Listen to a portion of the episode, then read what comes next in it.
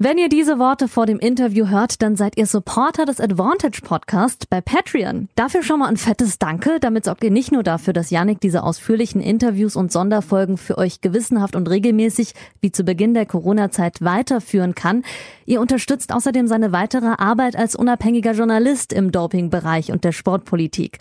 Im Gegenzug erhaltet ihr früher und exklusiv die gesamten Interviews, so wie jetzt die kommende Folge. Danke euch und viel Spaß beim Zuhören.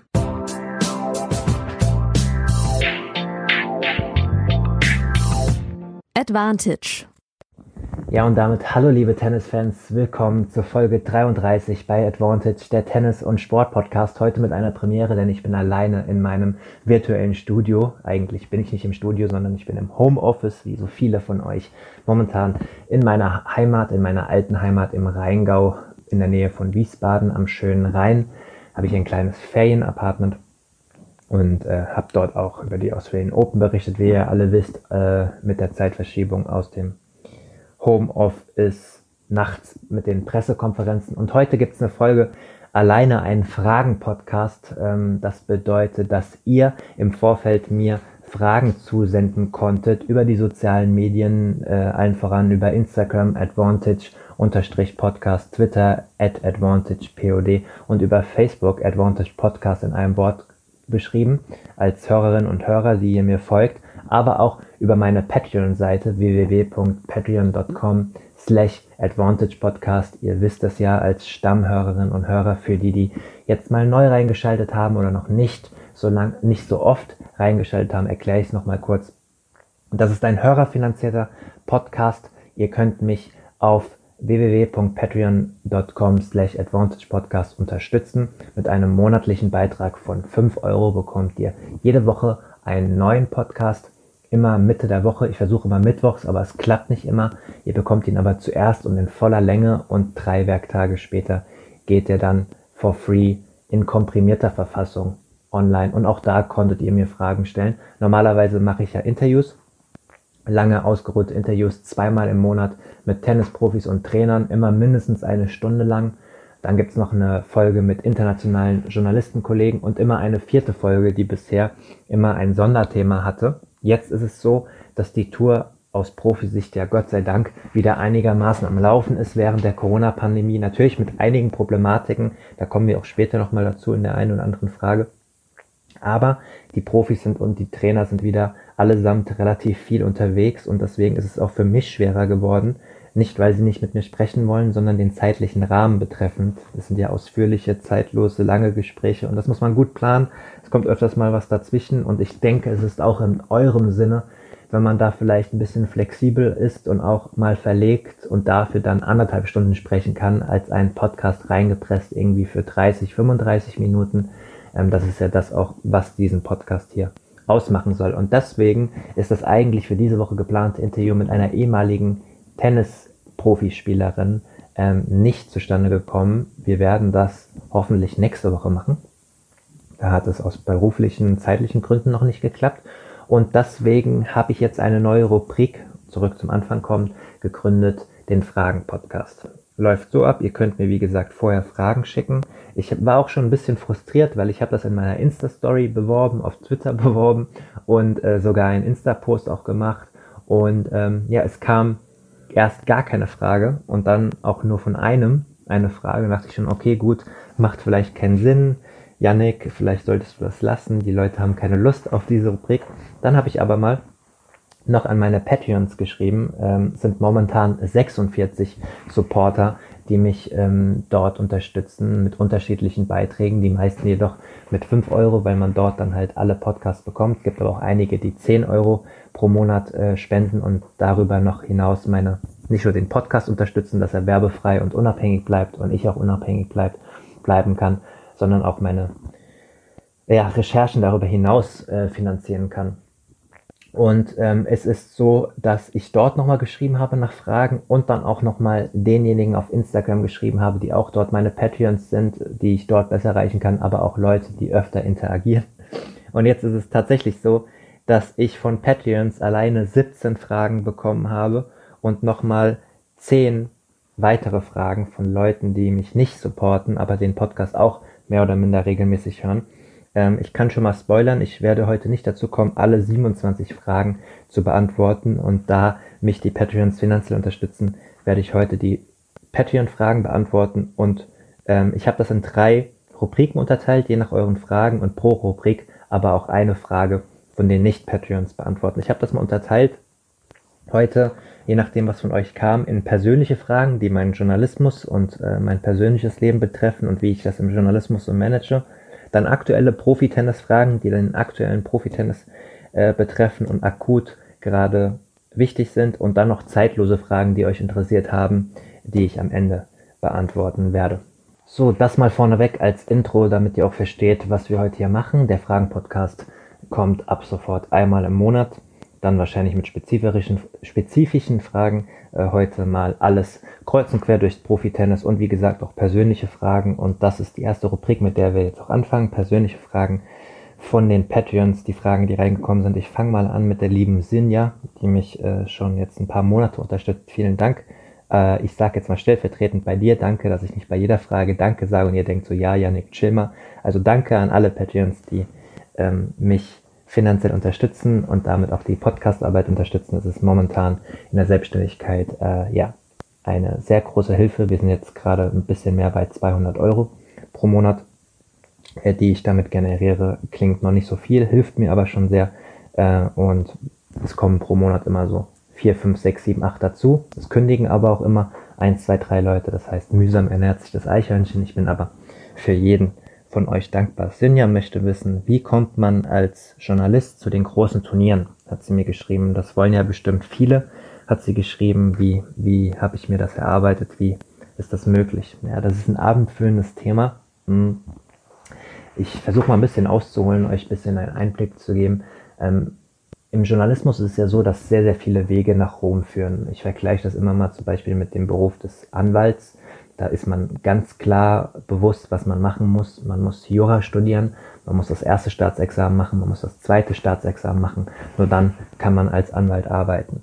Im ähm, Journalismus gibt es diese Hürden so klar nicht. Also man kann eigentlich alles machen, wenn man gut genug ist und die Leute einen vertrauen ähm, und man publizieren kann, dann dann ist man Journalist. Also jeder, der einen äh, Beitrag in irgendeinem Dorfblatt veröffentlicht hat, kann sich eigentlich Journalist schimpfen. Da kann man dann auch drüber streiten, wer das können sollte und wer nicht, aber das äh, würde zu weit gehen. Bei mir persönlich ist es so, dass ich sehr früh immer versucht habe, also ich wusste mit, mit zehn Jahren schon, dass ich Sportjournalist werden will. Das ist äh, mehr, mehr Fluch als Segen, weil man dann auch sehr die Scheu Scheuklappen aufhat und sich links und rechts in der Schulzeit nicht so bemüht hat, aber zum Glück war es nach der Schulzeit so, dass ich sehr fokussiert war und auch sehr viele erfahrene Kollegen immer gelöchert habe, teilweise auch genervt habe, wie man vorankommt. Und ähm, da war es oft so, dass die praktische Erfahrung sehr, sehr entscheidend ist und auch wichtiger ist als, äh, nicht wichtiger, aber mindestens vielleicht genauso wichtig wie, wie das Studium. Und ich habe das dann auch so gemacht, dass ich parallel zu meinem Studium ganz, ganz viel äh, bei Zeitungen und Radio. Ich habe bei einem kleinen Lokalradiosender angefangen. Äh, vor zehn Jahren habe ich da ein Jahrespraktikum gemacht. Dann habe ich parallel zum Studium drei Jahre beim Wiesbadener Kurier gejobbt, habe dort Lokalfußball gemacht. Jeden Sonntag habe ich das große Spiel, zweieinhalb Jahre ähm, mit 120 Zeilen ähm, beschrieben, wo ich ein Amateurfußballspiel von der Kreisliga C bis zur Gruppenliga, also bis zur Bezirksoberliga praktisch gesehen habe, 90 Minuten, mir teilweise auf dem Fußballplatz den Arsch, Entschuldigung, abgefroren habe, danach die Trainer und die Spieler befragt habe und wie einen Profibericht praktisch formuliert habe. Das hat die Leute in, den, in der Lokalzeitung, beziehungsweise die Wies Wiesbadener Kurier ist ja schon eine große Zeitung, aber das war halt dann im Lokalfußballteil schon gefreut, weil ähm, ja die Leute es natürlich freut, wenn man dort ist. Naja, und ähm, so habe ich meine ersten Sporen verdient und dann später ein Volontariat bekommen bei der Fuldaer Zeit und da war noch gar nichts klar. Ich war immer ein Tennisfan, so wie ihr auch. Tennis war so eine meiner Sportarten, die ich am intensivsten verfolgt habe seit 1999. Die äh, Stammhörer und Hörer wissen das. Das erste Spiel, das ich konkret verfolgt habe, war das Grand Slam Finale 1999 zwischen Martina Hingis und Steffi Graf bei den French Open, das so dramatisch war, auch mit dem Underarm Surf von Martina Hingis und den, und den Tränen dem letzten ähm, Grand Slam-Titel von Steffi Graf, das ich damals gesehen hatte. Und so hat sich das dann bei mir gesteigert. Ich war damals neun Jahre alt und habe den Sport verfolgt. Und journalistisch war es eigentlich so, dass ich es mir erstmal erarbeiten wollte, dass ich überhaupt über professionellen Sport berichten kann. und gar nicht so sehr ja, wählen wollte oder wählerisch sein wollte. Ich habe dann bei einer Lokalzeitung in Fulda volontiert, also das ist die Ausbildung zum ähm, Redakteur, habe ich online und print ähm, geteilt gemacht und habe dann dort äh, ja nicht weitergemacht, keinen Redakteursjob übernommen im Lokaljournalismus, sondern bin ähm, für eine relativ unsichere Stelle nach München gegangen zu Spox.com mit 24 Jahren. Das ist eine große Online-Sportseite, die der eine und die andere äh, von euch vielleicht kennt. Dort war ich zweieinhalb Jahre und ähm, den Jungs äh, und den Journalisten und Journalistinnen dort äh, bin ich sehr, sehr dankbar, weil sie mir sehr viel Raum gegeben haben und ähm, am Anfang wertgeschätzt haben, dass ich nicht nur Fußball interessiert war. Damals gab es auch noch eine eigene Sportsektion äh, dort und da habe ich auch über alles geschrieben, über Biathlon, Schach, Billard, Wintersport, aber auch viel Tennis. Und da habe ich damals die US Open 2016 war das erste Turnier, was ich vom Schreibtisch aus ähm, begleiten durfte. Da habe ich damals, äh, ihr wisst das ja, Angelique Kerber hat 2016 das Turnier gewonnen. Da habe ich dann äh, Nachberichte geschrieben und Analysen, aber alles vom Schreibtisch aus in äh, München, in Unterföhring haben die damals gesessen. Naja, und Tennis wurde dann so eine meiner Hauptsportarten. Da gab es auch nicht so viele, die äh, Tennis machen wollten. Zwischenzeitlich hat Box.com auch mit äh, Tennisnet äh, kooperiert. Da war ich dann ein bisschen raus, weil die Tennisnet-Jungs das dann gemacht haben. Und dann ähm, war die Kooperation wieder zu Ende und dann habe ich wieder Tennis übernommen. Aber alles vom Schreibtisch aus. Mir hat so ein bisschen die praktische Erfahrung bei den großen Turnieren gefehlt. Das Budget war nicht da, um mich dahin zu schicken. Und ich habe zwar schon ein paar Kontakte geknüpft und hier mal da eine Telefonnummer bekommen, aber nicht vergleichbar mit, mit der Situation, wie es heute war. Und irgendwann habe ich das Angebot bekommen vom, vom Tennismagazin. Ähm, dort einen Zweijahresvertrag in Hamburg, ähm, um dort als Redakteur zu arbeiten und inbegriffen war auch die Vorortberichterstattung. Das Tennismagazin hat zu meiner Zeit, ich weiß nicht, wie sie es jetzt handhaben mit der Pandemie, aber vor der Pandemie, ich war zwischen äh, Januar 18 und äh, Oktober 2019 dort. Ähm, wir haben immer die erste Woche eines Grand Slams vor Ort verfolgt. Wir haben uns das aufgeteilt. Ähm, ich habe meistens zwei Grand Slams vor Ort gemacht und die Davis Cup äh, Berichterstattung und Fed Cup Berichterstattung und die deutschen Turniere. Und so habe ich praktisch ähm, ja von einem Medienunternehmen das Vertrauen geschenkt bekommen. Äh, ich, wie ihr seht, ich habe jetzt sehr lange ausgeholt, aber ihr solltet wissen, dass ich mich praktisch von unten hochgearbeitet habe ähm, und auch viel Schreibtischarbeit gemacht habe und viel Lokaljournalismus, das gar nichts mit dem großen Profisportklemmer zu tun hat. Und dann irgendwann ähm, mit harter Arbeit bekommt man vielleicht irgendwann die Chance und dann bin ich für ein relativ kleines Medium dann aber bei den großen Turnieren gewesen. Das heißt, ich habe eigentlich weniger Hörer gehabt, äh, weniger Hörer sage ich schon, weniger Leser gehabt beim Tennismagazin als bei Spox.com, aber die vor Ort ähm, Berichterstattung und mein erstes Grand Slam waren die Australian Open 2018 ähm, anschließend war ich auch noch in Brisbane beim Davis Cup, Deutschland, Australien damals 3, 3, äh, 2, glaube ich, für Deutschland. Ich weiß gar nicht. Nee, 3-1, weil die das letzte Einzel nicht mehr gespielt haben. Das war damals die neue Regel. In Brisbane waren tolle Erfahrungen. Ich habe insgesamt ähm, beim Tennismagazin dann äh, drei oder vier Slams Bericht erstattet vor Ort ähm, und ja, 10, 11, 12 andere Turniere plus Davis Cup und Fed Cup Kontakte geknüpft zu den deutschen Spielern, zu internationalen Spielern, zu Trainern.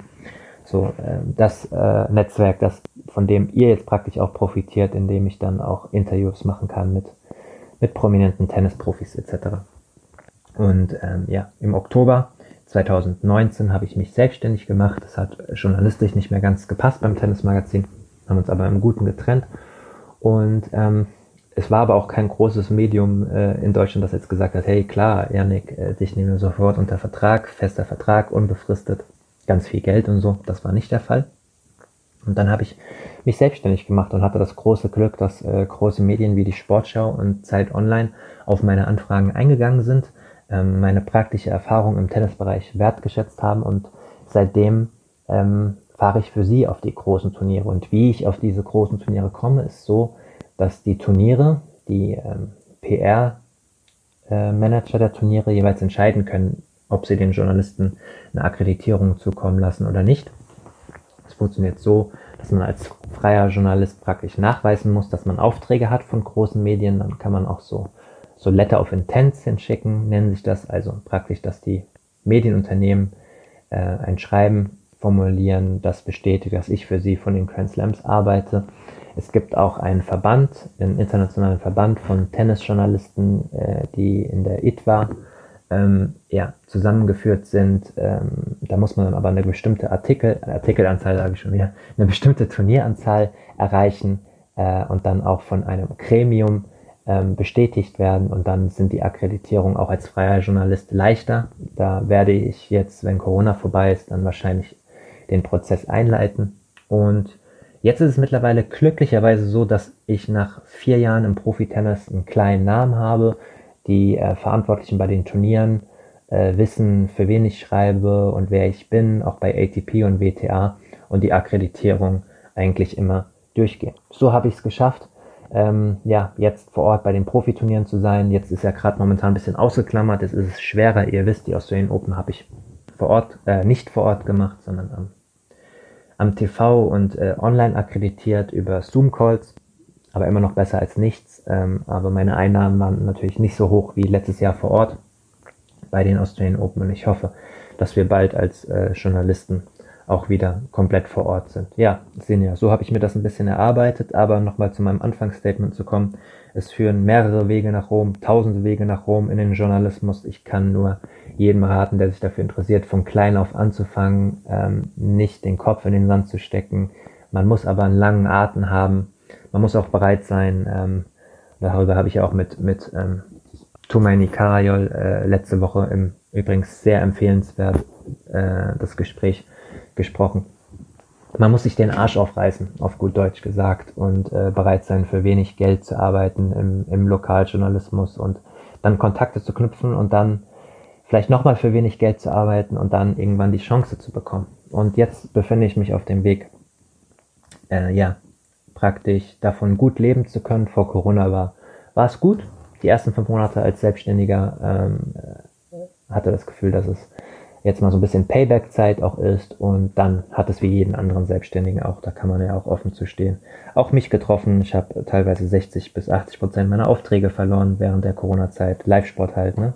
Habe ja auch bei der Sohn kommentiert, da waren dann keine äh, Matches mehr, die Turniere haben nicht mehr stattgefunden. Und dann habe ich mich auf meine Tätigkeiten ein bisschen außerhalb des Tennissports ähm, konzentriert, aber auch diesen schönen Podcast äh, gegründet und da bin ich auch sehr froh drum. Danke, Sinja, für deine Frage. Daran anknüpfend hat Petra wissen wollen, die mich auch schon fast von dem ersten Monat, ähm, ja, seitdem ich Patreon anbiete, unterstützt.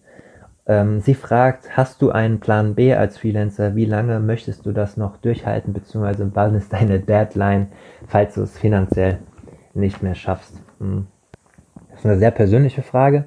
Ich habe auch überlegt, ob ich sie überhaupt beantworten soll, aber ähm, ich ähm, verkaufe mich ja auch immer so als ähm, ja, freier Journalist, als Investigativjournalist und dann solltet ihr, glaube ich, auch über die Rahmenbedingungen gut Bescheid wissen. Es ist so, dass ich momentan keinen Plan B verfolge.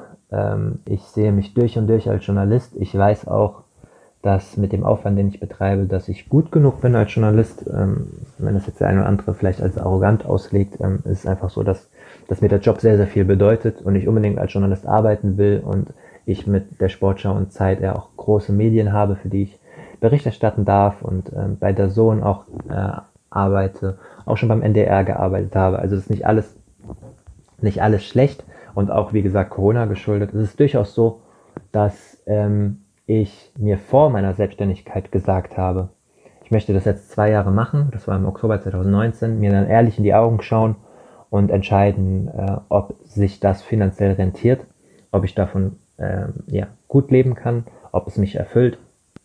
Und diese äh, transparente Betrachtung ist momentan nicht möglich wegen Corona. Ähm, ähm, ja, liegt das nicht immer nur an meinen Leistungen, wie viel ich verdiene oder wie viel ich nicht verdiene, sondern an den Umständen der Pandemie, wie bei euch auch wahrscheinlich bei vielen von euch. Dementsprechend denke ich momentan nicht so im Großen und Ganzen, sondern nur in kurzen Abständen dieser Podcast soll zu einer Zusatzeinnahme werden, wird es, äh, ist es ja auch schon geworden, äh, wenn es diesen, ja, dieses Wachstum behält, dann habe ich vielleicht irgendwann im Sommer schon mehrere hundert Euro im Monat und dann vielleicht auch mal mehr. Ähm, so, und das kann dann auch eine Stabilität sein. Äh, langfristig ist es so, dass ich zusätzlich zu meiner Tennisberichterstattung noch ein Fundament brauche, wie ich, wie ich es beim NDR hatte, wo ich vor Corona gearbeitet habe. Da arbeite ich jetzt leider nicht mehr durch Corona. Ähm, da habe ich äh, für ndr.de gearbeitet, auch noch nicht lange, weil ich war noch nicht lange selbstständig und so eine Arbeit suche ich langfristig. Auch wieder ist nur ein bisschen schwer gerade zu finden, aber ans Aufgeben insgesamt denke ich nicht. Ähm, und ich hoffe, dass, wenn sich das einigermaßen wieder stabilisiert hat, dass ich dann über Plan B auch nicht nachdenken äh, muss. Nochmal an dieser Stelle sei gesagt, wenn ihr finanziell äh, ja, sorgenfrei seid und Tennisfreak seid und diesen Podcast wertschätzt und bisher noch nicht bei Patreon supportet, könnt ihr euch das ja nochmal überlegen. Wie gesagt, es ist keine reine Spende, sondern ihr bekommt in Return für 5 Euro im Monat äh, den Podcast äh, zuerst und in ganzer Länge bereits Mitte der Woche und unterstützt damit auch meine Arbeit und meinen Journalismus. Und ich bin ja nicht nur im Tennisbereich tätig, sondern mache auch viel im Doping, Sportpolitikbereich. Ihr könnt mal Zeit Online, Yannick Schneider ähm, äh, googeln, da kommen dann auch sportpolitische Artikel oder generell mal meinen Namen. Dann könnt ihr sehen, was ich gemacht habe. So, wir sind schon am Ende angelangt des persönlichen Sektors. Äh, Petra wollte noch wissen, ähm, wen findest du beeindruckend bei Pressekonferenzen im Profitennis? Wer kann sich besonders eloquent ausdrücken? Ähm, wem hörst du besonders gerne zu? Grundsätzlich ist ja meine Aufgabe, jeden sehr gut und gründlich zuzuhören und über jeden transparent und fair zu berichten. Es ist natürlich aber auch kein Geheimnis, wenn ich euch sage, dass ähm, Pressekonferenzen mit Andrea Petkovic äh, sehr interessant und ausufernd und auch ja philosophisch werden können, sowohl bei Niederlagen als auch bei Siegen. Hm, da sollte man keine Pressekonferenz verpassen. Teilweise kann man nach Pressekonferenzen auch, könnte man auch ein ganzes Buch schreiben. Ähm, aber ja, ich höre ihr sehr gerne zu und äh, man kann auch, es ist sehr eine gute Lebensschule. Das war auf jeden Fall die erste Spielerin oder von den Spielern und Spielerinnen, die erste Person, die mir in den Sinn gekommen ist, jetzt nach knapp vier Jahren äh, vor Ort Erfahrung. Ansonsten kann man Roger Federer sehr gut zuhören, der sehr eloquent ist. Ähm, da geht es ja noch viel um Sportpolitik. Äh, ihm gehört Team A zusammen mit seinem äh, Manager ähm, Novak Djokovic äh, antwortet sehr ausführlich. Ähm, ich höre diesen beiden immer sehr gern zu, weil man sehr in den Nebensätzen raushören kann, was gerade sportpolitisch los ist, um was es geht und ähm, ja, gerade mit der PTPA, äh, mit den Athletensprechern etc.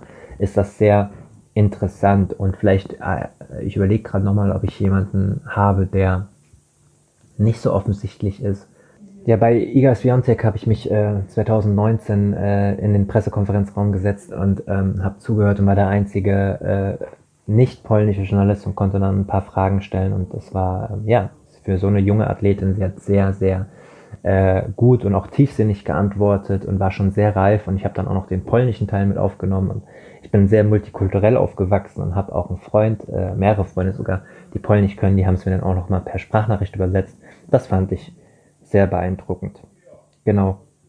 Jetzt habe ich euch auch noch äh, versprochen, dass ich in jeder Rubrik bei persönlichen, aktuellen und zeitlosen Fragen ähm, auch eine Frage beantworte von Nicht-Patreons. Da wird sich der Leo ganz besonders freuen, weil ich da sein, ähm, seine Frage genommen habe. Es ist eine sehr persönliche Frage. Äh, welche deutsche Spieler magst du am, äh, am meisten oder verfolgst du besonders gerne? Muss ich natürlich nochmal vorneweg schieben, dass ich neutral bin äh, auch gegenüber deutschen Athleten. Ich mag es zum Beispiel auch nicht beim Davis Cup, äh, als, wenn Journalisten irgendwie dann äh, die eigene Nationalmannschaft anfeuern, offensichtlich etc. Ähm, da ist mein Credo als unabhängiger Journalist, ich bin da sehr, sehr konservativ, da bin ich auch reingewachsen. Klar, früher war man mehr emotionaler und so. Da haben mir auch ältere Journalisten einmal auch um Takten gesagt, aber mittlerweile habe ich das komplett verinnerlicht. Es ist aber durchaus so, das wisst ihr auch alleine schon von den Podcast Appearances, sozusagen, dass alleine Jan-Lennart Stroff schon zweimal hier war. Ich mag ihn einfach als Menschen, er ist sehr authentisch, ähm, verstellt sich nicht ähm, und man kann sehr gut mit ihm reden und wir haben ein sehr gutes berufliches Verhältnis und trotzdem kann ich ihn jederzeit kritisieren in Texten, wenn er schlecht spielt etc. Das respektiert er auch und ähm, dementsprechend äh, mag ich ihn natürlich als Mensch ähm, und wünsche ihm, dass er jetzt aus seinem kleinen Tief nach den Australian Open rauskommt und Ansonsten rein tennistechnisch ist auch keine große Überraschung, schaue ich Dustin Brown sehr, sehr gerne zu. Ähm, das Wimbledon-Match 2013 war es, glaube ich, hoffentlich, dass ich nichts Falsches sage, 13 oder 15. Ähm, Wenn es jetzt 14 war, ist es richtig peinlich, aber ich glaube, äh, ist jetzt nicht ganz entscheidend für die Geschichte. Ich habe jetzt auch gerade keine Lust, das nochmal zu googeln, sondern es geht um den Fakt, dass das Match gegen Rafael Nadal in Wimbledon chlorreich war. Es gibt auch eine 18 Minuten Zusammenfassung auf YouTube, die gucke ich mir regelmäßig an. Ähm, ja, eines der einer der größten Upsets äh, der Geschichte mit einem sehr kreativen Spielstil. Gefällt mir besonders gut. Das äh, soweit zu den persönlichen Fragen und wir machen äh, weiter mit den aktuellen Fragen zum Profitennis. Und dann machen wir weiter mit dem zweiten Teil, den aktuellen Fragen zum Profitennis. Bisschen kreuz und quer gemixt. Ich habe es jetzt nicht nochmal nach Themen, sondern nur nach Eingang der Fragen geordnet. Wir fangen an mit, Torben, mit Torbens Frage. Vielen Dank, Torben. Jetzt bedanke ich mich doch bei jeder Frage. Komm, ähm, ignoriert das Danke einfach. Ihr wisst, wie dankbar ich bin. Das kommt einfach natürlich raus. Er hat eine sehr, sehr spezifische Frage. Er hat ähm, geschrieben, ähm, wie hoch das Viertelfinalpreisgeld ist bei den Australian Open im Damen-Doppel. Das wusste ich natürlich auch nicht auswendig, habe ich nachgeschaut. Es ist so, dass es 110 australische, 110.000 australische Dollar sind 100 australische Dollar sind circa 70.000 Euro. Ähm, also ein bisschen mehr als 70.000 Euro. Das muss aber auch nochmal durch zwei geteilt werden. Also ungefähr 35.000 Dollar, äh, 35.000 Euro. Ähm, und das ist brutto. Also könnt ihr euch ausrechnen, das muss dann auch nochmal ähm, im Heimatland versteuert werden. In manchen Ländern auch nochmal vor Ort versteuert werden. Also klingt viel, ist aber nicht so viel. Äh, in australischen Dollar bezogen, erste Runde Damen- und Herrendoppel ist äh, gleich viel. Bei den Grand Slams herrscht der Equal Pay. 30.000 für die erste Runde, 45.000 für die zweite Runde, 65.000 Achtelfinale, 110.000, wie ich eben gesagt habe. Fürs ähm, Viertelfinale 200.000 Halbfinale, 340.000 äh, australische Dollar verdient das Doppel, wenn sie das Finale verlieren und 600.000 australische Dollar wenn man das Turnier gewinnt, also 300.000 für jede Person. Mhm, genau, also die Top-Jungs und Damen im, im Doppel, gibt ja Spezialisten, die können schon ähm, ja sehr gut von ihrem Sport leben, aber das Preisgeld ist natürlich geringer, äh, wenn man mal vergleicht. Äh, der Gewinner bei den Australian Open im Einzel sind 3 Millionen und ähm, im Doppel 600.000. So sind ungefähr die Verhältnisse. Anna hat auch eine Frage zum Preisgeld, die schiebe ich direkt hinterher. Sie will wissen, ob Spieler generell mehr Geld mit Preisgeld im Profitennis verdienen oder mit Sponsoren. Die Frage ist so pauschal natürlich nicht zu beantworten. Man kann aber mal generell ein paar Zahl, äh, Zahlen nennen und gerade mit Corona die Entwicklung sehen. Wenn wir jetzt zum Beispiel die Miami Open mal betrachten, ja, also die Australian Open haben in der Gehaltsstruktur insofern was verändert, dass sie ähm, in der Breite, also für die erste Runde gab es 100.000 australische Dollar. Das ist relativ viel und das ist auch größer geworden. Die sind aber in den späteren Runden ein bisschen runtergegangen. Und ähm, ein Masters-Turnier, äh, Herren und Damen, wie die Miami Open, ist es so, dass sie 60% Einbußen haben im Vergleich zum Jahr 2009. Also es werden dieses Jahr ähm, ohne Zuschauer, aber trotz TV-Verträge etc. John Isner hat das jetzt auch kritisiert, davon könnt ihr halten, was ihr wollt, das bewerte ich jetzt mal nicht. Äh, es werden 6,68 Millionen US-Dollar ausgeschüttet. 2019 waren es 16,7, also 60 Prozent weniger. Der Gewinner bekommt 300.000 zum Vergleich. 2019 waren es 1,35 Millionen. Das ist eine Einbuße von 80 Prozent. Und das wird sich auch dieses Jahr so durchziehen. Das heißt, ähm, in der Spitze wird es äh, viel weniger Preisgeld geben und in der Breite versuchen sie auf dem, auf dem ATP und WTA-Niveau die Spieler noch zu belohnen, wenn sie auf dieses Niveau bekommen. Aber es gibt auch große Probleme, zum Beispiel auf der unteren Tour.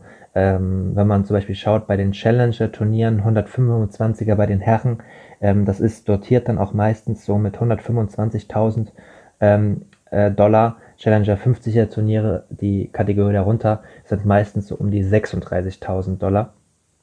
Bei den Damen vergleichbare Turniere gibt es ja keine Challenger, die heißen W60, die sind dotiert mit 60.000, aber es gibt 14 Turniere W25 und die sind nur dotiert mit 25.000 Dollar. Ja, also insgesamt könnt ihr euch vorstellen, wie wie wenig das ist und ähm, wie die Damen dann da auch am struggeln sind. Stellvertretend hat Tara Moore, die ist Nummer 219 der Welt, 28 Jahre alt, also äh, eine Spielerin in den hinteren Regionen, die hat das auch stark kritisiert und hat sich auch beschwert, dass keine der großen Spielerinnen sich da jetzt mal einsetzt, dass das Preisgeld bei den Turnieren unterhalb der WTA-Tour ähm, ja, angehoben wird, um mehr Spielerinnen in der Krise zu helfen, auch von ihrem Profisport leben zu können.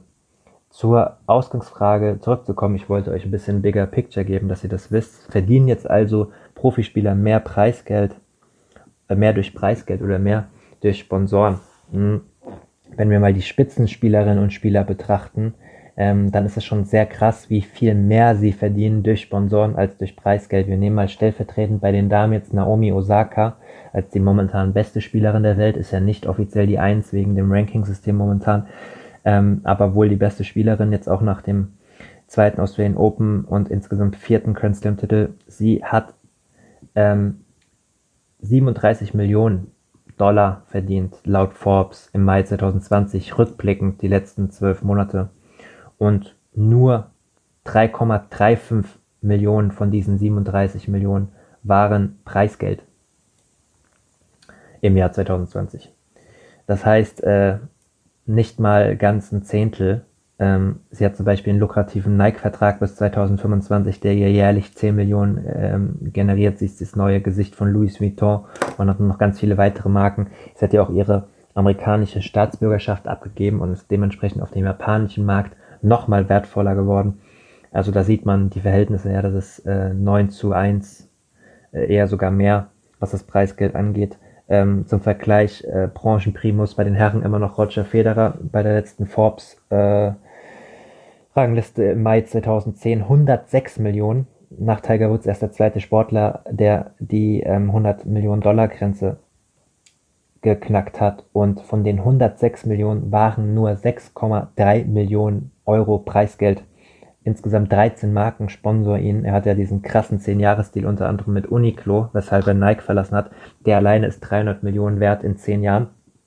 Und zum Vergleich der vielleicht ähm, erfolgreichste Sportler in dem Zeitraum, Novak Djokovic, der hat 44,6 Millionen verdient im Verhältnis 32 Millionen durch Sponsoren und 12,6 durch Preisgeld.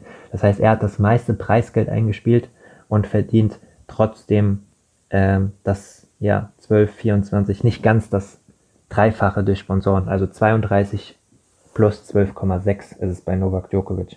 Und das extremste Beispiel ist zum Beispiel Kei Nishikori, der in dem Zeitraum nur 1,1 Millionen verdient hat durch Preisgeld, also nur in Anführungszeichen. Ähm, das würde natürlich auch reichen, um davon gut zu leben. Aber er hat auf dem, äh, vor allem auf dem, ähm, auf dem japanischen Markt 31 Millionen durch Sponsorengelder eingenommen. Das heißt, eine ganz große Diskrepanz, ja. 1,1 Millionen durch äh, Preisgeld und 31 Millionen durch Sponsoren. Ihr merkt also, dass die bekannten Spieler natürlich dementsprechend krasse Sponsorengelder haben und dort mehr abkassieren können. Das geht natürlich dann mit dem Bekanntheitsgrad oder wenn du auf einem bestimmten Markt wie Kinishikori total beliebt bist, ähm, das ist dann was Individuelles, aber es geht mit dem Ranking und der Bekanntheit gleicht sich das natürlich an, beziehungsweise irgendwann verdienst du deutlich mehr durch Preisgeld und insgesamt halt deutlich weniger. Ich würde sagen, nach den Top 10, ohne dass ich genaue Zahlen jetzt habe, aber nach den Top 10, spätestens am Ende der Top 20, ähm, gleicht sich das dann an. Die meisten haben einen guten Deal mit ähm, einem Ausrüster und einem Schläger, aber darüber hinaus, dass die jetzt noch krasse Sponsoren haben, wie die Top-Jungs, ist es halt nicht. Um mal als Beispiel vielleicht Jan-Lennart Struff zu nennen, der ist noch sehr abhängig von Preisgeldern. Der hat einen Ausrüstervertrag und noch ein paar kleinere Sponsoren, aber da reden wir von, ja, von deutlich niedrigeren äh, Beträgen. Ich hoffe, das äh, hat dir ein bisschen geholfen, Anna. Äh, das ist was sehr Individuelles. Ähm, da kannst du auch mal ein bisschen äh, googeln, Forbes-Liste, Tennisprofis etc. Dann findest du dazu noch mehr Infos. So, die nächste Frage, die ich heute beantworten kann, Fragen, es waren zwei, sind von Patreon Gerhard. Gerhard ähm, hat Fragen zum Darmtennis. Er möchte wissen, wie ich die Dichte in den Top 30 betrachte, dass jede gegen jeden gewinnen kann Und als spezifische Zusatzfrage möchte er wissen, ähm, wie ich das russische Damen-Tennis betrachte mit einer großen Dichte zwischen Platz 30 und 50, aber momentan keiner Topspielerin. Sehr interessante Fragen, Gerhard, die ich versuche mal ein bisschen aufzubröseln. Es sind ja immer Vorurteile gegenüber dem Damen-Tennis aufgrund der Konstanz der großen drei im Herrentennis nach dem Motto, da ist keine, die äh, so krass gut ist wie bei den Herren und da kann eh jeder gegen äh, jede gewinnen. Ich weiß, dass du das gar nicht despektierlich gemeint hast. Ich weiß aber auch, dass viele Menschen es oft despektierlich meinen. Deswegen gucken wir uns doch einfach mal zusammen ähm, die Weltrangliste an und ich möchte euch vorher noch eine Statistik liefern, die besagt, dass im Zeitraum der geborenen Menschen nach September 1988 hat bei den Herren nur Dominic Thiem bislang ein Grand Slam Turnier gewonnen, also jünger als ähm, September 88, das heißt, äh, ja, man könnte theoretisch schon 32 Jahre alt sein oder 32 Jahre alt werden äh, dieses Jahr. Ah, nee, ich werde 31 88, also man könnte schon 33 werden. So. Ähm, nur Dominic Thiem hat einen Grand Slam Titel gewonnen und im selben Zeitraum in dieser Geburtszone seit September 88 haben Spielerinnen ein Grand Slam Turnier gewonnen mit dem Namen Petra Kvitova, Viktoria Azarenka, Gabino Muguruza, Jelena Ostapenko, Sloane Stephens, Caroline Wozniacki, Simona Halep, Naomi Osaka, Ashley Barty, Bianca Andrescu, Sofia Kenin, Iga Swiatek. Das ist ähm, eine Statistik von Bastian Fachin, der im Social Media Bereich äh, an der Moratuklo Akademie arbeitet. Der hat das herausgearbeitet. Das sind 1, 2, 3, 4, 5, 6, 7, 8, 9, 10, 11, 12, 13, 14 Damen und ein Herren. Ein Herrenspieler, die ein Grand Slam Turnier gewonnen haben jünger als 88 geboren. Und daran sieht man schon mal, dass es auf jeden Fall eine krasse Dichte gibt auf dem allerhöchsten Niveau, aber natürlich auch auf WTA-Niveau. Ähm, wenn man sich die Weltrangliste anschaut, die ja momentan etwas kompliziert ist aufgrund der Corona-Regeln, dazu kommen wir bei einer späteren Frage noch dazu, ist ja immer noch Ashley Barty auf Position 1 in der Weltrangliste, aber jetzt auf Position 2 auch Naomi Osaka. Und ich finde, ich lehne mich nicht so weit aus dem Fenster, wenn ich sage, dass Naomi Osaka schon jetzt ein bisschen, ein bisschen über allen thront und da eine zumindest kleine Ausnahmestellung hat, jetzt mit ihrem vierten Grand Slam Titel beim vierten großen Finale zum zweiten Mal die Australian Open gewonnen. Es ist aber durchaus, durchaus so, sie spielt ja wenige kleine Turniere und will auch erst in Miami wiederkommen, dass natürlich, ja, Halep, Kenin, Svitolina, Pliskova, Serena Williams, Sabalenka, Andreaschko, wenn sie fit ist, Petra Kvitova, Kiki Bertens, Belinda Bencic, die jetzt dieses Jahr, diese Woche in Australien noch im Finale steht bei einem WTA 500er Turnier, äh, erst 23 Jahre alt, noch mit vielen Verletzungen, Jenny Brady, die jetzt dazu gehört, Viktoria Azarenka, Gabine Muguruza, Johanna Konta, Elise Mertens, Iga Swiatek, Madison Keys, Maketa Vondrusova. Jetzt habe ich die ersten 20 der Weltrangliste mal vorgelesen. Ja, da sind Namen dabei, da kann wirklich jeder, jeder gegen jeden gewinnen an einem guten Tag. Das macht das Damen-Tennis natürlich auch aus. Ich sehe es aber eher positiv als negativ, dass diese Damen alle hart arbeiten, sich alle sehr weiterentwickelt haben. Natürlich würde ich mir noch wünschen, dass mehr am Netz äh, gespielt wird und aufgerückt wird.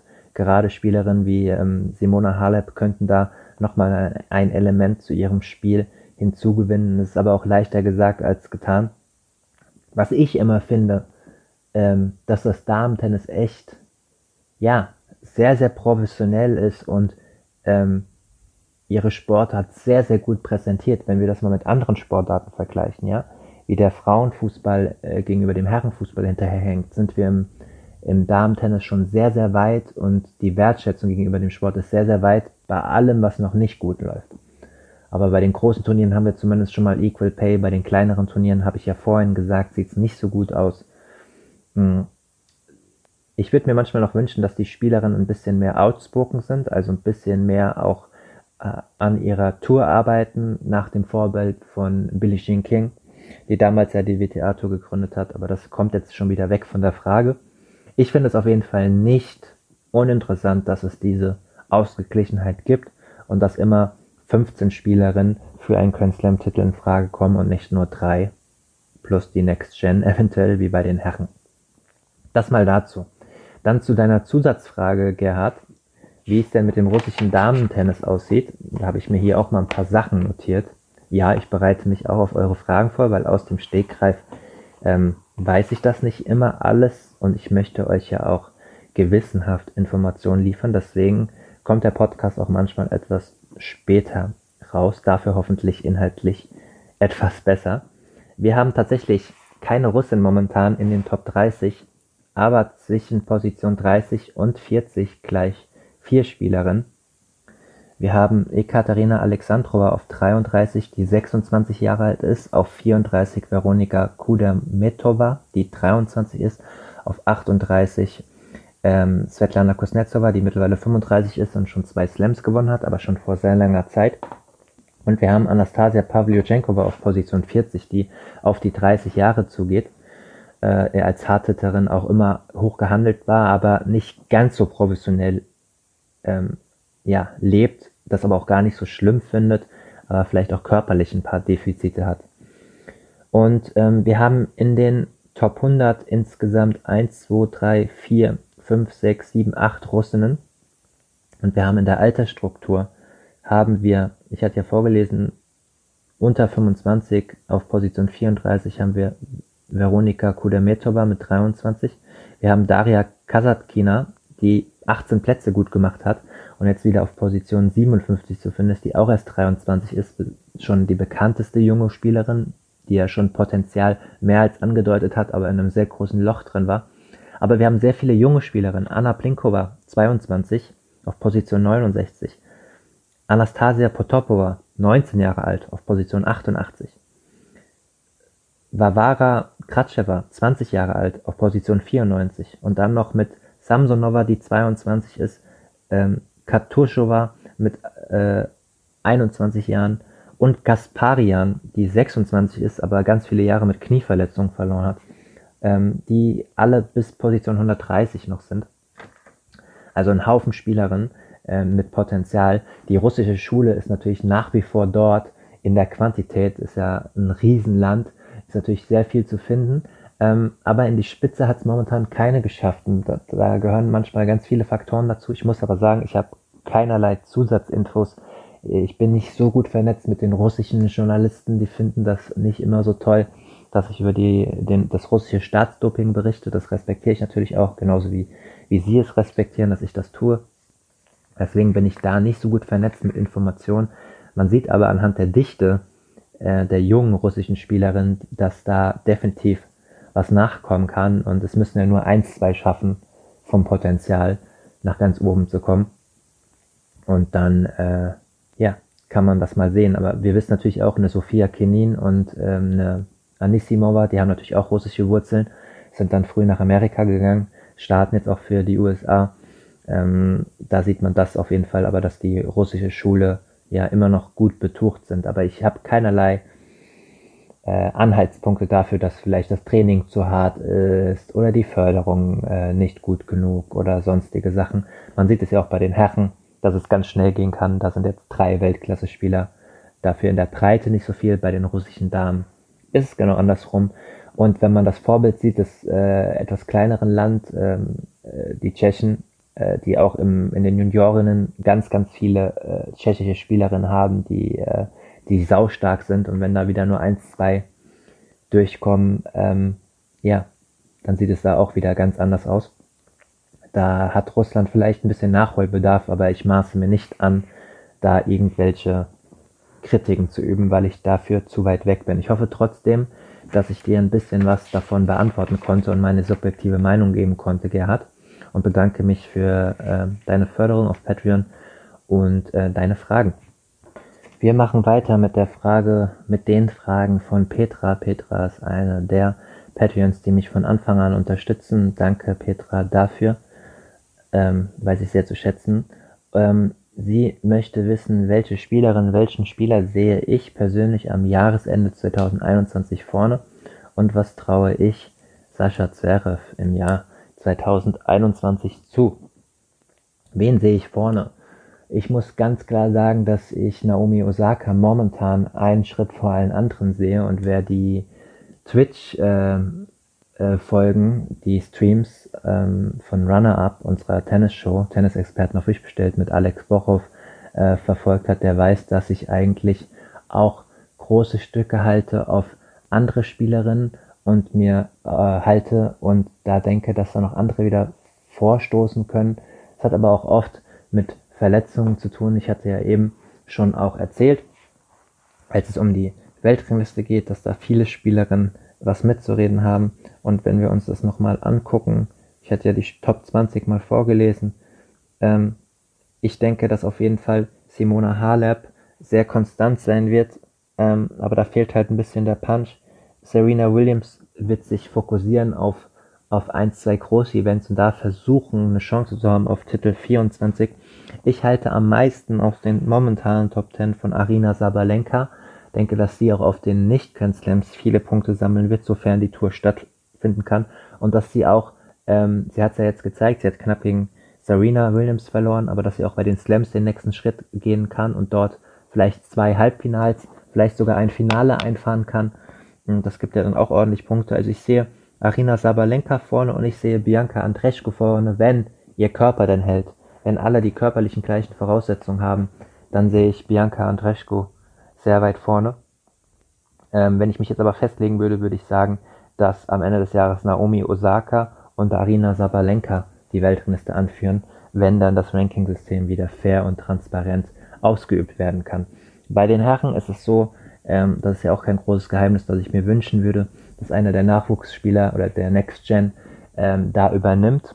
Sofern Novak Djokovic sich aber bei den Grand Slams konzentrieren kann und keine großen Verletzungen davon zieht, wird er nach wie vor auch am Ende des Jahres vorne sein. Gefolgt allerdings von Daniel Medvedev. Und dann wird es ein Rennen sein, je nachdem wie Rafael Nadal wie viel spielt zwischen Dominik Team, Stefanos Tsitsipas und Alex Zverev. Dominik-Team sehe ich aber so, dass er am ehesten da noch vorne reindringen kann. Alex Zverev, Tsitsipas und Rublev sehe ich auf jeden Fall nochmal einen Schritt dahinter. Wo wir jetzt auch schon mal bei Sascha Zverev wären. Petra, du willst ja wissen, was traue ich Sascha Zverev zu? Ich finde, ähm, er hat sich spielerisch äh, weiterentwickelt. Er versucht näher an der Linie zu stehen. Er versucht oft die Transition zum Netz ähm, zu schaffen. Und er ist ja ein Spieler, der eigentlich wie gemacht dafür ist, mit 1,98 Meter Körpergröße, einem starken Aufschlag, diese Transition zum Netz immer öfter zu schaffen. Das Problem ist, dass sein Naturell eher ein, ein, ein Sandplatzgrinder ist, der defensiv sau stark ist und äh, für seine 1,98 sich auch brutal gut bewegt. Wir wissen das ja, er arbeitet seit sechs Jahren mit Jess Green zusammen. Äh, die hatten einen Fünfjahresplan. Äh, er hat ihn stabil gemacht, er hat 15, 16 Kilos zugenommen, die Schnelligkeit ist atemberaubend, wie er in die Ecken kommt. Man hat das gegen Cressy gesehen, den Surf- und Volley-Spieler äh, bei den Australian Open, wie schnell er in den Ecken ist und wie gut er dann noch passieren kann, wenn er früh am Ball ist. Wir haben aber auch gesehen, gegen Novak Djokovic, was noch fehlt und diese Statistik mit 0 zu 9 gegen Top-10-Spieler bei Grand Slams spricht halt Bände. 27 zu 29 gegen Top-10-Spieler außerhalb der Grand Slams und da sieht man halt, was noch für eine Diskrepanz ist. Und er darf sich halt weniger Auszeiten erlauben gegen diese großen Spieler. Die Auszeiten gegen kleinere Spieler hat er sich bei Slams ja schon sehr verbessert, dass er da glatter durchkommt, aber wir wissen ja, dass das sein Problem ist. Das hat auch äh, sein Bruder angesprochen, dass man halt da noch weniger liegen lässt und in der Führung noch konsequenter spielt. Und um diese Kleinigkeiten wird es gehen. Und um die Elemente wie äh, Surf and Volley und die Punkte früher beenden und näher an der Punkte zu näher, näher an der Grundlinie zu stehen, nicht nur punktuell einzustreuen, sondern dauerhaft einzustreuen. Ich glaube, das ist das, was noch fehlt, um bei Slams gegen die Top-Jungs, gegen die Top-10-Jungs zu bestehen. Von der Fitness her und vom körperlichen Zustand und auch vom Kopf her ist er jetzt schon so weit, dass er da mithalten kann. Die Out-of-Court-Themen äh, ähm, habe ich ja auch schon mehr als genug beleuchtet. Ich lasse die heute mal raus. Ihr kennt ja meine Berichterstattung bei Zeit Online und bei der Sportschau.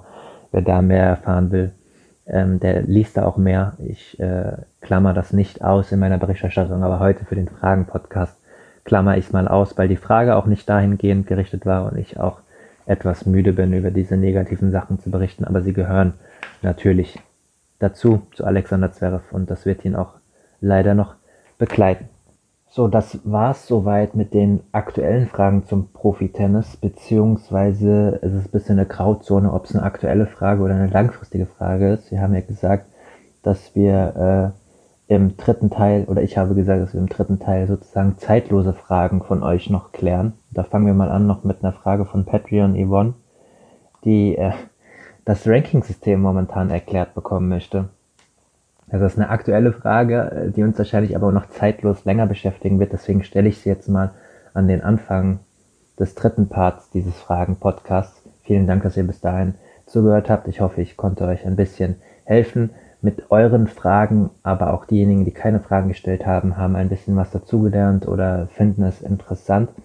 Ja, das Ranking-System ist ja eigentlich relativ einfach, aber während Corona oder beziehungsweise um die Spieler während Corona zu schützen, wurde es ja nach Wiederaufnahme der Tour letztes Jahr im Juni 2020, im Sommer 2020, Juli 2020 geändert.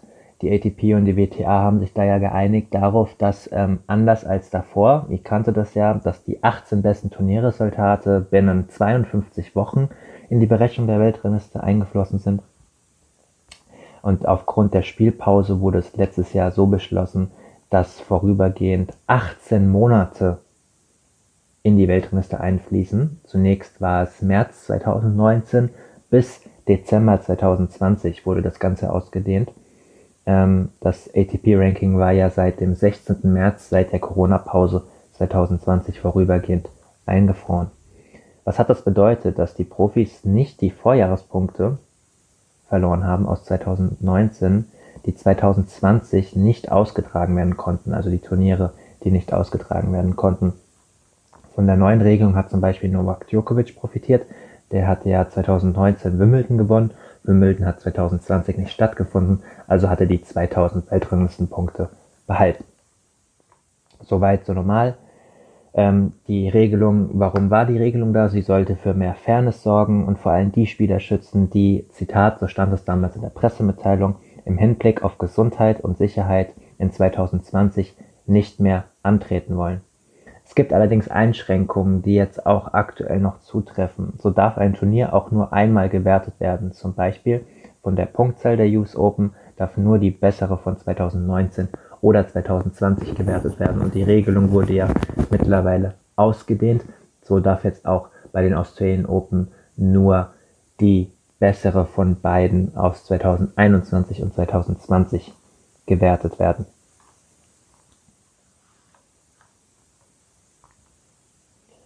Naja, und noch leben wir in der Pandemie. Wir sind vielleicht vor einer dritten Welle und die Verbände haben die Regelung äh, noch nicht wieder rückgängig gemacht. Das finde ich auch persönlich richtig. Das Problem ist, dass jetzt natürlich die Weltrangliste nicht so aussagekräftig ist, wie sie normalerweise ist. Zum Beispiel bei den Herren ist es ja so, dass Novak Djokovic jetzt die Australian Open gewonnen hat, aber die 2000 Punkte praktisch nicht hinzugewonnen hat, also weil er ja letztes Jahr auch gewonnen hat. Sie blieben einfach da. Ähm, der hat jetzt 12.030 Punkte und führt sowieso souverän das Ranking an. Das hat auf ihn jetzt keine ähm, Auswirkung. Ähm, zum Beispiel ist es aber so, dass der Abstand zu Rafa Nadal und dessen 9850 Punkten nicht nur beträchtlich ist, sondern er ab dem 8. März sogar 311 Wochen an der Spitze der Weltrangliste sein wird insgesamt und damit den Rekord von Roger Federer, der 310 Wochen in der Weltrangliste vorne war, übertreffen hat. Und da hat ihm natürlich auch das eingefrorene Ranking während der Corona-Pause kam ihm da zugute. Bei den Damen ist es aber ähm, ja krasser. Trotz zweier Erfolge bei Grand Slams seit September 2020, seit, seit September 2020, ihr wisst ja, Naomi Osaka hat die US Open und jetzt die Australian Open gewonnen, ist sie nach wie vor hinter Ashley Barty, die ja ein ganzes Jahr gar nicht gespielt hatte. Und ähm, ja, und das ist einzig allein die Regelung von Corona. Damit müssen wir jetzt irgendwie ein bisschen leben. Ähm, Nur es wird natürlich ein bisschen absurd. Ähm, eigentlich sollten sie geschützt werden. Jetzt ist es so, dass es ein bisschen unausgewogen ist bei den Spielen, Spielerinnen und Spielern in der Weltrangliste, weil der Spielbetrieb, äh, ich lese es mal vor, weil der Spielbetrieb in 2020 lange Zeit ruhte und auch nach Wiederaufnahme die Turniere oft mit großem Aufwand verbunden waren, sollte man quasi keine Punkte verlieren, sondern nur gewinnen können. Niemand sollte dafür bestraft werden, in einem Land mit hohen Infektionszahlen bzw. strengeren Auflagen zu leben, dort schlecht trainieren oder womöglich noch nicht reisen zu können, so das Kalkül der Verantwortlichen der WTA-Tour der Damen sowie ATP-Tour der Herren. So war eigentlich die Regelung. Kompliziert ist es auch deshalb, weil die WTA und die ATP unterschiedliche Regelungen haben. Im Kleinen, zumindest bei der WTA, ähm, dürfen bis zu 16 Resultate binnen 18 Monate einfließen. Bei der ATP sind es bis zu 20 Turniere, die gezählt werden, von 12 auf 24 Monate ausgedehnt. Die Süddeutsche Zeitung hat zum Beispiel geschrieben, rück rückwirkend eineinhalb Saisons zu werten macht eine faire Rechnerei komplizierter als zeitlich wandernd zwei Saisons mit mehr Turnieren zu betrachten. Das ist natürlich völlig richtig, aber ich wüsste jetzt auch nicht, wie wir es irgendwie besser hinkriegen während dieser komplizierten Corona-Lage. Ein Fan auf Twitter mit dem Usernamen KMTF2020 hat am 21. Februar sich mal die Mühe gemacht und hat das Ranking bei den Damen erstellt, wenn es nach der normalen Zählung momentan aktuell wäre. Und ich konnte das jetzt mit meinen 5 Punkte Mathematik Grundkursleistung äh, nicht nochmal komplett prüfen. Deswegen alle Angaben ohne Gewähr, aber es ist ja hier auch jetzt nur eine Spielerei und keine journalistische komplette Genauigkeit. Aber ich dachte, ich lese euch das trotzdem auch mal vor. Ist ja ganz interessant. In dieser bereinigten Weltrangliste wäre Naomi Osaka mit 4470 Punkten vorne, Jennifer Brady wäre auf Platz 2 und Arina Sabalenka wäre auf Platz 3, Viktoria Azarenka 4, danach folgen Iga Swiatek, Simona Halep, Elise Mertens, Sophia Kenin, Serena Williams und Petra Kvitova. Also schon ziemlich anders. Und sie hat auch die äh, größten Verlierer in dem System, ähm, ja, sozusagen ähm, deutlich gemacht. Äh, nach dem alten System wären das zum Beispiel Svonareva, Pironkova und Sarah Errani, die relativ viel verloren hätten. Zornarefer zum Beispiel würde nach dem alten System auf 467 stehen, steht aber momentan auf 163. Soweit dazu. Das aber nur zu den Spielereien. Euch interessiert bestimmt, wie lange das Ganze noch gehen kann und da habe ich keine verlässlichen Angaben gefunden. Das ist ja auch das Problem der Pandemie. Ähm, ursprünglich hieß es mal erst bis März, aber ich denke, dass das auch noch weiter so vollzogen werden kann. Roger Federer kehrt jetzt auf die Tour zurück und hat dann den Vorteil, dass er immer noch ein Top-10-Spieler ist. Alles andere müssen wir mal weiter beobachten. So, und dann sind wir auch schon äh, voll und ganz im letzten Drittel mit den zeitlosen Fragen. Äh, mein Patreon Chris, ähm, der auch oft interagiert auf Instagram, wie so viele von euch über die Advantage-Podcast-Seite, könnt ihr mich auch, auch wenn ihr nicht Patreon seid, erreichen, wenn ihr Fragen habt zum Profi-Tennis, nicht nur für diesen Fragen-Podcast sondern auch wenn ihr euch sonst was interessiert, ich versuche euch dann zeitnah zu antworten. Er möchte wissen, wieso ist das so verdammt kompliziert zwischen der WTA und der ATP, die vielleicht zusammenzuführen? Wieso wird da nichts in die Wege geleitet? Ja, da, darüber könnten wir einen ganz eigenen Podcast machen. Ähm, ich bin natürlich auch irgendwann mit meinen zeitlichen Ressourcen am Ende, ähm, die, die, Fragen hier zu beantworten. Wenn ich richtig in die Tiefenanalyse gehen, gehen wollte, Chris, könnte ich jetzt eine 30-minütige PowerPoint-Präsentation darüber liefern, aber das äh, werden wir heute nicht machen. Ich mache darüber mal einen eigenen Podcast. Fakt ist ja, um das vielleicht nochmal zeitlich aufzu, äh, aufzupröseln, ich habe das extra nochmal für dich nachgeguckt, äh, im, im, im April, Mai war ja dieser Tweet von, von Roger Federer, ähm, der abgesetzt worden ist von seinem Agenten und natürlich nicht von ihm selbst, weil der macht Twitter nicht selbst, äh, wie schön das doch wäre, äh, wenn die beiden da zusammenarbeiten wollen. Das sind natürlich sportpolitische Blüten, die das Ganze treibt. Es war sogar so, dass am 6. Mai der Chef der WTA, Steve Simon, gesagt hat, dass so eine Zusammenführung allen Sinn der Welt machen würde. Zitat, gegenüber ESPN hat er das gesagt. Ähm, doch, dass es halt nicht wie eine Übernahme wäre und dass da halt viel zu beachten sei seitdem ist nicht so viel passiert. Ich äh, stelle ja auch oft Anfragen. Also klar, es gab dieses World Team Tennis und ähm, die, es gibt viele kleine Anhaltspunkte. Zum Beispiel Pospischil und äh, Metex Sense machen ja zusammen dieses, diese, diese Befragung für ATP und WTA, wo sie andere Spielerinnen und Spieler einbeziehen. Das ist halt ein bisschen PR und Promo, aber es gibt doch noch große Unterschiede und wenn man zum Beispiel anfragt, wie ich das für meinen Twitch-Text damals gemacht habe, da hatte mir die ATP geantwortet und die WTA gar nicht. Und ähm, die ATP sagt immer, ja, wir wollen mit der WTA zusammenarbeiten und äh, ich finde diese kombinierten Turniere auch immer toll bei den Grand Slams und bei den wenigen Events, wo das zum Beispiel gemacht wird, wie in, wie in Madrid oder jetzt bald in Miami. Aber da spielen so viele Sachen eine Rolle und auch nicht alle Herrenspieler wollen äh, dass die Damen gleichberechtigt sind. Das geht ja zurück bis ins deutlich letzte Jahrhundert, Billie Jean King und so weiter. Ich mache irgendwann mal einen historischen Podcast. Die haben damals so hart für die Rechte der WTA gekämpft, so dass das sehr, sehr schwer ist, da eine langfristige Lösung zu finden. Ich lege mal meine, meine Hand für ins Feuer und sage, dass wir so schnell keine Zusammenführung sehen zwischen diesen beiden Verbänden. Und äh, die ITF spielt ja auch noch mit. Ihr wisst das ja, die ITF ist zuständig für den Davis Cup und den Fed Cup. Jetzt Billie Jean, Billie Jean King Cup uh, und die Grand Slams. Die ATP ist für die Herrenturniere außerhalb der Grand Slams zuständig und die WTA für die Damenturniere außerhalb der Grand Slams. Da sind so viele Entscheidungsträger, die so viele Interessen haben, dass das echt, echt schwer ist, da zu einer Zusammenführung zu kommen. Und ähm, ja, da war ein kurzzeitiger Hype durch den Tweet von Roger Federer, aber Mehr ist das leider bisher nicht.